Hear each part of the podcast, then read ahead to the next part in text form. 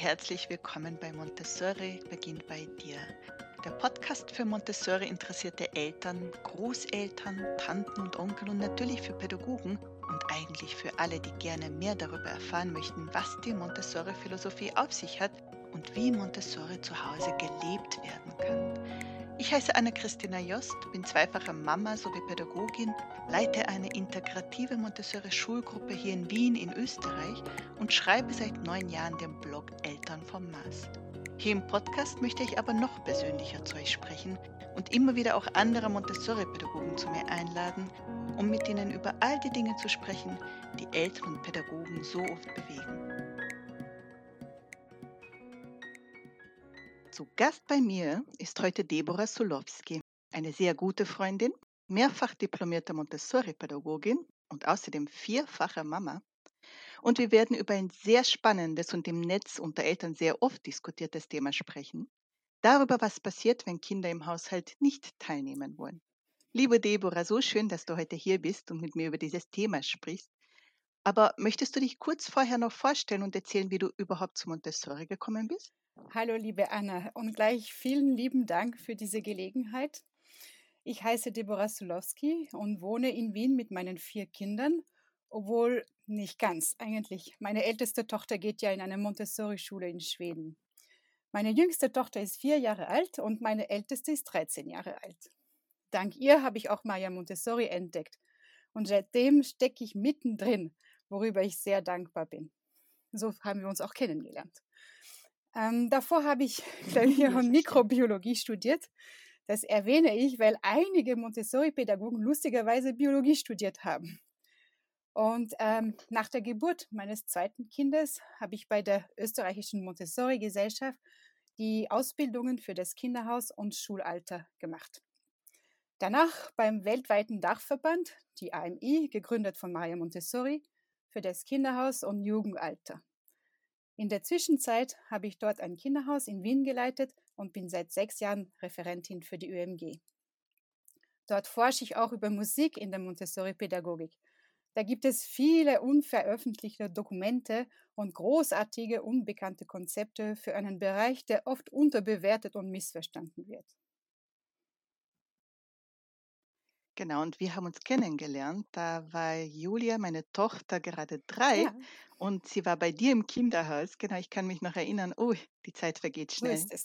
Aber zurück zum, aber zurück zum Thema zu kommen.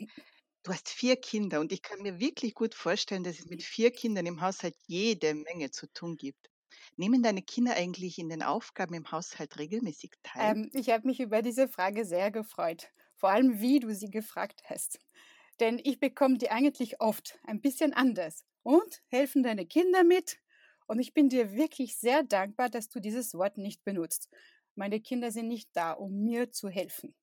Ähm, ich sehe das so, dass Kinder eigentlich da sind, um ihre Persönlichkeit durch körperliche und geistige Aktivitäten aufzubauen, um sich Teil der Gemeinschaft zu fühlen und sie können dabei einfach die Umgebung verschönern. Das sind lauter Begriffe, die Grundlagen der Pädagogik Maria Montessoris darstellen, übrigens. Und noch was, also was ganz Wichtiges und was wirklich für mich ganz, ganz wichtig ist bei Kindern. Sie sind grundsätzlich kooperativ. Sie beteiligen sich leidenschaftlich gern an gemeinschaftlichen Aktivitäten und machen da wenig Unterschied, ob man eine Feier vorbereitet, den Garten pflegt, die Wäsche faltet oder das Haus putzt. Maria Montessori nannte es Gehorsam, was allerdings mit unserem Verständnis unter diesem Begriff gar nichts zu tun hat. Wir werden ja als soziale Wesen geboren. Und dieser Gehorsam ist einfach die höchste Form der Kooperation im Sinne einer Gemeinschaft. Das Kind fühlt sich Teil der Familie, des Alltags und trägt dazu bei. Das ist so ein tolles, positives Selbstbild. Und welche Aufgaben übernehmen dabei deine Kinder zu Hause? Ähm, also es hängt davon ab, einerseits um was es geht, beziehungsweise wie alt meine Kinder sind. Ähm, Kinder nehmen grundsätzlich sehr gerne Verantwortung für sich selbst, für die Umgebung und für ihre Mitmenschen. Es ist ein Grundsatz kindlicher Entwicklung in der Montessori-Pädagogik und meine Kinder sind halt damit aufgewachsen. Ähm, sie übernehmen, solange es keine unmittelbare Gefahr gibt, die meine Anwesenheit abverlangt, alles, was im Rahmen ihrer Möglichkeiten liegt. Vieles lässt sie auch direkt Konsequenzen spüren. Wie Wäsche übernehmen meine älteren Kinder selber. Und manchmal taucht schon die Frage auf, ob genug Unterhosen in der Lade noch vorhanden sind. Oh ja. Ich meine, ich habe ja, du weißt, ich habe einen dreijährigen Sohn und die Julia ist acht. Und beim dreijährigen Sohn, beim Jakob, ist es doch so einfach, weil er will wirklich immer teilhaben. Er ist einfach da, wo ich bin und macht mit. Bei Julia ist es nicht immer so. Sie hat natürlich ganz andere wichtige Dinge zu erledigen, die viel wichtiger sind manchmal in, in ihren Mhm. Augen, wie Wäsche wegräumen oder irgendetwas im Haushalt zu machen. Wir haben ähm, bei der Tür eben so eine Sammlung an Ideen, was jeden Tag erledigt werden muss. Und sie kann sich dann davon zwei, drei aussuchen und dann macht sie eben an dem Tag diese da Dinge. Aber wie teilt ihr, ihr seid ja eine ganz große Familie, wie teilt ihr diese Aufgaben untereinander auf? Ja, das ist auch eine spannende Frage. Ähm, also wenn es um Tätigkeiten geht, die mit dem Familienalltag zu tun haben, dann liegt es an mir, dass es zu einer freudvollen Erfahrung wird. Beziehungsweise, dass meine Kinder einen Sinn daran erkennen, sich zu beteiligen. Ähm, zum Beispiel, wenn wir einmal pro Woche das ganze Haus putzen, ähm, das nimmt vier Stunden in Anspruch, dann schalte ich die Musik ganz laut ein und singe mit, während ich abstaube. Und sie lachen sich meistens dabei kaputt und machen mit. Ich habe immer den Eindruck, dass mit aufrichtigem Humor, ohne sie manipulieren zu wollen, klappt vieles.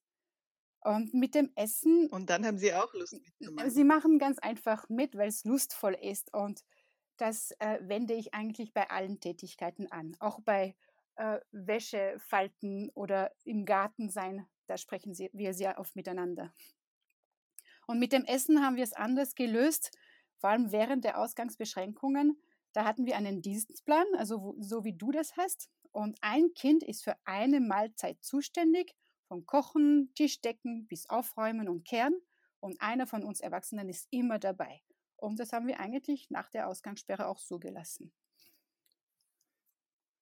Und das funktioniert wunderbar, Das oder? funktioniert. Und wenn es nicht funktioniert, dann ist es halt so. Aber was, wenn deine Kinder zum Beispiel eine Aufgabe nicht machen wollen? Wie gehst du damit um? Ich meine, eigentlich äh, ist der Altersunterschied zwischen den Kindern doch recht groß. Aber macht es für dich auch einen Unterschied, wenn die Jüngste nicht mitmachen will äh, oder wenn die Älteste mit 13 sich weigert? Ähm, ja, also wenn ein Kind äh, nicht mitmachen möchte, beziehungsweise sich nicht beteiligen möchte, ähm, ich nehme immer an, dass Menschen grundsätzlich einen gültigen Grund haben, sich so zu verhalten, wie sie es tun. Auch wenn es für mich nicht unbedingt angenehm ist. Deswegen mache ich keinen Unterschied, wenn die Jüngste oder die Älteste nicht mitmachen will. Es ist mir aber sehr wichtig zu denken, dass ein Kind, das nicht mitmacht, es nicht gegen mich meint. Ähm, vielleicht ist es gerade beschäftigt oder es fühlt sich gerade elend schlecht, weil es seine Freunde acht Wochen lang nicht gesehen hat. Oder vielleicht ist es müde oder irgendetwas ist vorgefallen. Und solange ich nicht zuhöre, wird es nicht in der Lage sein, freiwillig den Tisch zu decken. Ich finde, es ist eigentlich bei uns Erwachsenen auch so. Und meistens tue ich es doch, aber ich meckere innerlich und das ist sicher keine schöne Erscheinung für die anderen. Genau, ich habe die Erfahrung gemacht, ähm, manchmal macht meine Tochter, sie wählt zwar eine Aufgabe aus der Liste, vergisst aber diese Aufgabe zu machen. Und am Anfang fiel es mir ganz schwer, aber dann habe ich sie einfach die Erfahrung machen lassen, was es bedeutet, wenn jemand die Aufgabe nicht macht. Also sozusagen eine natürliche Konsequenz. Ist dir das auch schon mal passiert? Ja, allerdings geht es mir auch darum, warum es mir wichtig ist, dass meine Kinder sich im Haushalt beteiligen. Ähm, also mir ist es nicht wirklich wichtig, dass meine Kinder sich im Haushalt beteiligen. Es ist aber für mich sehr wichtig, dass sich meine Kinder Teil der Familie fühlen, dass sie Freude daran haben, zu einem angenehmen Tagesablauf beizutragen, beziehungsweise dass sie einen gemütlichen Rückzugsort vorfinden. Nämlich manchmal ist es das Kinderzimmer, es kann aber auch eine Ecke im Garten sein, oft ist es auch die Küche. Das ist ihnen überlassen. Und das, was mir noch wichtiger erscheint, ist was ganz anderes. Und es ist oft ein Punkt, der uns Erwachsene zu schaffen macht. alles hängt von uns ab, von unserer Haltung, unserer Herangehensweise. Wir sind Vorbilder, ob wir es wollen oder nicht. Äh, wenn ich merke, dass mir die vierstündige Putzeinheit des Haushalts belastet, dann ist es meine Verantwortung, mich zu fragen, was ist los? Was brauche ich gerade? Wie kann ich es anders angehen? Die Hälfte machen? Jemanden fragen? Und wenn ich jemanden frage, also ein Kind frage, dann ist Authentizität gefragt. Meine Kinder sind nicht dafür zuständig, mitzumachen, weil ich mir meine Zeit schlecht eingeteilt habe und mir nun die Zeit für meine Arbeit abgeht. Beziehungsweise ist es nun meine Verantwortung, klar auszusprechen, was ich brauche und eine offene Frage zu stellen. Wenn ich zu meinen Kindern gehe und aufrichtig bin, dann bekomme ich Verständnis. Das tut wirklich gut. Und oft ist es so, dass die Frage, ob ich wirklich tatkräftige Unterstützung bekomme oder nicht, zweitrangig wird. Es entsteht Beziehung und das ist für mich das Allerwichtigste. Deswegen ist es mir nicht wichtig, dass meine Kinder sich beteiligen. Es ist mir wichtig, dass wir eine bereichernde und vertrauensvolle Beziehung haben. Das ist ein sehr schöner Gedanke. Danke dir dafür. Du, die Jüngste ist noch im Kinderhaus, stimmt? Ja. Ja, genau. Bereitest du für sie passende Werkzeuge und Utensilien vor, damit sie aktiv im Haushalt teilnehmen kann? Ich meine, das ist ja eigentlich ähm, ein Grundsatz in dieser Montessori-Pädagogik, eine vorbereitete Umgebung zu erschaffen, damit die Kinder wirklich selbstständig teilnehmen können in unserem Alltag. Also bereitest du für deine Jüngste alles vor? Also nicht nur für die Jüngste, sondern es stehen überall im Haushalt und im Garten der Größe der Kinder angepasste Werkzeuge und Utensilien. Äh, das ist für uns wirklich selbstverständlich und sonst wird auch Vorhandenes angepasst, wie ähm, das Teleskoprohr des Staubsaugers lässt sich zum Beispiel ja kürzen. Ja, super ja, genau. praktisch. Genau. Genau, da ich, da ich ja euer Zuhause kenne, weiß ich, dass du auch die Kinderzimmer passend für die Kinder vorbereitet hast. Aber wie gehst du damit um, wenn die Kinderzimmer völlig verwüstet sind? Oder passiert das bei euch nie? doch, doch, das passiert. Aber ich habe da einen Trick, beziehungsweise eine besondere Haltung. Und seit 13 Jahren richte ich die Kinderzimmer so, dass jedes Kind einen guten Überblick hat. Maria Montessori sagt, dass die äußere Ordnung zur inneren Ordnung führt. Und davon bin ich felsenfest überzeugt. Ähm, erstens haben wir sehr wenig vom sogenannten gewöhnlichen Spielzeug. Es wurde von Kind zu Kind immer weniger. Wir haben ja eine Küche, einen Garten, eine Bibliothek, eine kleine einfach eingerichtete Werkstatt, Musikinstrumente, und dafür bin ich sehr dankbar, einen Werkraum für Kunst und Handwerk mit vielen unterschiedlichen Techniken, die den Kindern zur Verfügung stehen.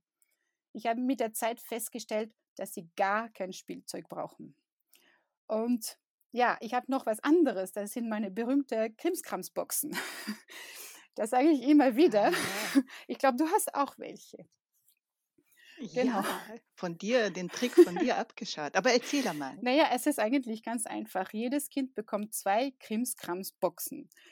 Die eine ist wirklich für Krimskrams. Das heißt, da kommt alles, was sie an Zeug bekommen und nicht zu groß ist und wovon sie sich nicht trennen wollen.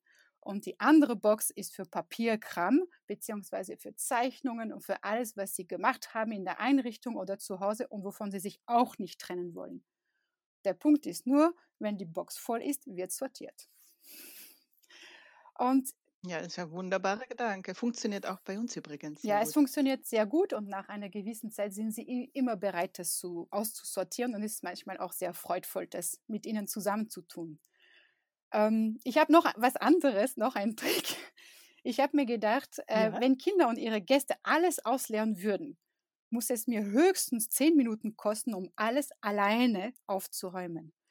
Und gestern haben meine zwei jüngsten Töchter einen Lager mit Decken und Möbel aufgebaut und sie haben dann den Inhalt der drei einzigen Spielzeugkörbchen verteilt. Das hat wirklich ausgeschaut. Allein hätte ich zehn Minuten gebraucht, um alles aufzuräumen. Und mit denen zusammen hat es ein bisschen länger gedauert, aber sie haben mir erzählt, was sie sich dabei alles ausgedacht haben und wieder einmal habe ich einiges über sie erfahren dürfen, ihre Freude mitgeteilt und es war ganz viel Beziehung da. Und da komme ich zum dritten Punkt und ich weiß, dass es oft ein Knackpunkt ist bei Familien. Ich räume die Kinderzimmer meiner Kinder immer mit. Meistens. fast immer. Es ist, es ist so schön zu erfahren, dass, was meine Kinder gerade beschäftigt oder welche Gegenstände denen so wichtig sind und was sie sich so gerne wünschen würden. Außerdem verbringen meine Kinder viel mehr Zeit in ihren Zimmern, wenn sie aufgeräumt sind. Und ich muss auch zugeben, dass ich leidenschaftlich aufräume. Wahrscheinlich, weil ich dadurch äh, durch die äußere Ordnung meine Gedanken im Inneren immer wieder ordne und dadurch in meine Mitte komme. Aber du weißt ja, in den Einrichtungen ist auch, ähm, oft reden wir davon, die Aufgaben oder die Arbeiten beginnen am Regal und enden auch beim Ja. Regal. Äh, praktiziert, also ist es bei euch zu Hause auch so? Also erlebst du das zu Hause auch, dass für die Kinder das wichtig ist? Ähm, ja, ich glaube, ich möchte gern einen Unterschied machen zwischen Materialien in der Einrichtung und überhaupt das Leben in der Einrichtung, wo es doch mehr um Gemeinschaft in einer Gruppe geht als in der Familie. Aber ja, da, wo wir wirklich Materialien haben, zum Beispiel in unserem Werkraum, da fängt es beim Regal oder beim Tablett an und da wird es auch wieder aufgeräumt. Mhm. Eben, damit andere andere von der Familie das auch benutzen können, beziehungsweise die Kinder das Ja, wiederfinden, oder? ja, so ist es. Das Genau. macht es einfacher. Also, ja. Und stell dir vor, bei uns liegen manchmal auch Sachen, äh, von den Kindern im Wohnzimmer und sogar in der Küche. Ich weiß nicht, wie es bei euch ist und wie du damit umgehst, wenn du laufend Sachen von den Kindern im Haus findest. Ja, also manchmal habe ich den Eindruck, dass es nie aufhört. Ich räume auf und pop, das taucht das zei- zeitgleich woanders auf. Und während der Ausgangssperre war ich manchmal wirklich frustriert. Und so habe ich überlegt, wie ich damit umgehen kann, ohne darauf zu bestehen, zum Beispiel, dass jetzt sofort das Paar Schuhe, das seit fünf Tagen Tag und Nacht vor der Eingangstür liegt, endlich aufgeräumt wird. Und ich habe wieder Boxen genommen. Also ich habe vier große Kisten eingerichtet mit dem Namen des Kindes. Und wenn ich am Abend wirklich nicht mehr aufräumen möchte, sondern lieber mit dir telefonieren will, zum Beispiel, dann kommt alles, was ich finde, in die jeweilige Box. Und die Boxen lagere ich an einem Ort, wo sie nicht stören. Und wenn ein Kind was sucht, dann weiß es, wo es zuerst suchen kann, ohne mich zu fragen. Ich muss aber ehrlich zugeben, Genau. dass nachdem meine Tochter einmal es geschafft hat, vier Paar Schuhe, das ist kaum zu glauben, darin zu finden, es ist wesentlich weniger geworden. Und noch ein Gedanke dazu, so ein System setzt natürlich auch voraus, dass ich mich vorbildlich verhalte, sonst würde ich mir vielleicht auch eine Box zulegen. Ja, genau. Das ist auch oft ein Gedanke bei mir, auch da ein Vorbild zu sein. Also meine eigenen Sachen auch immer wegzuräumen, weil vor allem meine ältere, also die Tochter, die Achtjährige, äh, sagt mir schon, Mama, du hast ja deine Sachen auch nicht weggeräumt. Daher, das weckt mich immer äh, wach, also rüttelt mich wach, dass ich dann darauf doch mehr achten soll. Aber deine Kinder nähen, werken und kreieren auch sehr gerne und auch in den Werkräumen. Du hast ja gesagt, ihr habt Werkräume. Aber wie begleitest du sie dabei, wenn sie dort nicht aufräumen? Ja, das ist eine sehr spannende Frage für mich, weil sie mich selten beschäftigt und ich weiß wirklich nicht, äh, warum gerade diese Frage nicht so aktuell ist bei uns. Aber ich glaube, es geht einerseits um das persönliche Empfinden beziehungsweise um räumliche Gegebenheiten. Ähm, also was Schreibtische angeht, sie dürfen meiner Meinung, na, meiner Meinung nach scheinbar unordentlich bleiben. Zumin- Zumindest bis groß geputzt wird. Äh, manche Menschen brauchen diese Unordnung, also diese scheinbare Unordnung, die aber eigentlich sehr geordnet sein kann. Deswegen mische ich mich da auch nicht ein. Und bei mir liegen manchmal auch einige Sachen auf dem Schreibtisch herum und es ist mir wirklich wichtig, es auch am nächsten Tag so vorzufinden. Sonst gibt es natürlich unterschiedliche Arbeitsplätze im Haus und alle nicht vollendete Projekte kommen auf ein Tablett, damit der Platz wieder frei wird. Zum Beispiel mit dem Nähen. Also wir sind in der glücklichen Lage, dass wir einen festen Platz für die Nähmaschine haben. Und wenn jemand näht und mit dem Projekt an einem Tag nicht fertig wird, werden die Sachen auf ein Tablett gestellt. So kann ich zum Beispiel am Abend selber meine Nähprojekte fortsetzen und meine Tochter oder mein Sohn am nächsten Tag auch. Und manchmal vergessen sie, den Platz aufzuräumen, sei es im Werkraum oder in der Küche, und das passiert mir auch. Ich werde daran erinnert, beziehungsweise umgekehrt, und wir räumen halt den Arbeitsplatz auf. Ähm, ich glaube, das hat damit zu tun, dass die Utensilien teilweise wertvoll und kostspielig sind. Und Maria Montessori hat was ganz Wichtiges dazu gesagt. Sie meinte, dass wir nur das Beste den Kindern geben sollten. Und Kinder haben ein ganz feines Gespür dafür und übernehmen gern die Verantwortung, die wir denen mit unserem Vertrauen schenken. Es steigert dann das Selbstwertgefühl und wieder einmal pflegt es die Beziehung. Hm, so schön. Ähm, du weißt, also du hast ja auch selber in Einrichtungen gearbeitet und äh, ich auch. Und mir ist aufgefallen, für, besonders in der Schule, dass die Kinder eigentlich bei diesen Aktivitäten, die halt ähm, ja damit zu tun hat, den Gruppenraum zu pflegen oder den Tisch zu decken, Jause zu bereiten. Also alles, was eigentlich zu Hause als ha Haushalt gilt, Arbeiten rund um den Haushalt, sie haben sehr gerne gemacht und gar nicht nur wegen die Tätigkeiten selber, sondern weil sie dann Teil dieser Gemeinschaft sein durften. Ähm, du hast ja gesagt, zu Hause ist es anders. Ist es ja ein bisschen. Aber meinst du auch, dass wo viele Kinder sind oder wo viele Menschen sind, sich die Kinder dann einfach einfacher tun? Ähm, ich glaube, dass das, was sie in der Einrichtung machen, hat nicht nur den Zweck ähm, der Reinigung oder der Verschönerung des äh, Raumes. Und das ist ein ganz wesentlicher Unterschied. Wir vergessen oft, dass im Kinderhaus, das heißt in der Einrichtung für drei bis sechsjährige Kinder, da sind diese Aktivitäten des praktischen Lebens sind die Grundlage. Und es geht nicht nur darum, dass sie wissen, wie man abstaubt oder wie man ähm, Wäsche wäscht. Es geht darum auch, dass sie dadurch indirekt ganz, ganz viele Fähigkeiten für ihre Bewegungen, für Abläufe, für Denkweisen und für Herangehensweise mitkriegen. Und ich glaube, das ist vielen Eltern zu Hause nicht bewusst und wir wollen ganz einfach unseren Haushalt sauber haben.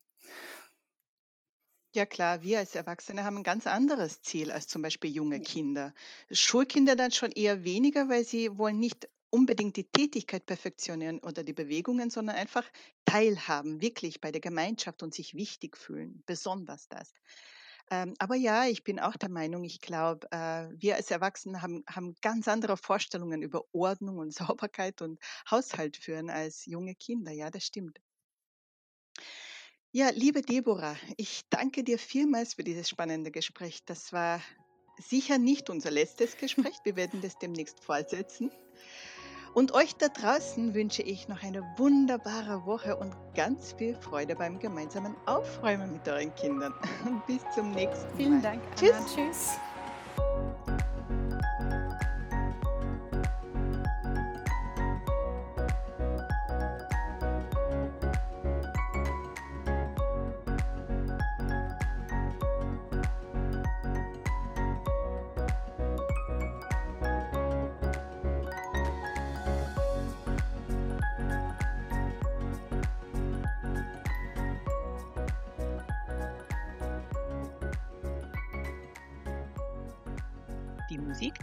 Die Musik, die ihr da hört, ist vom ixonmusic.com.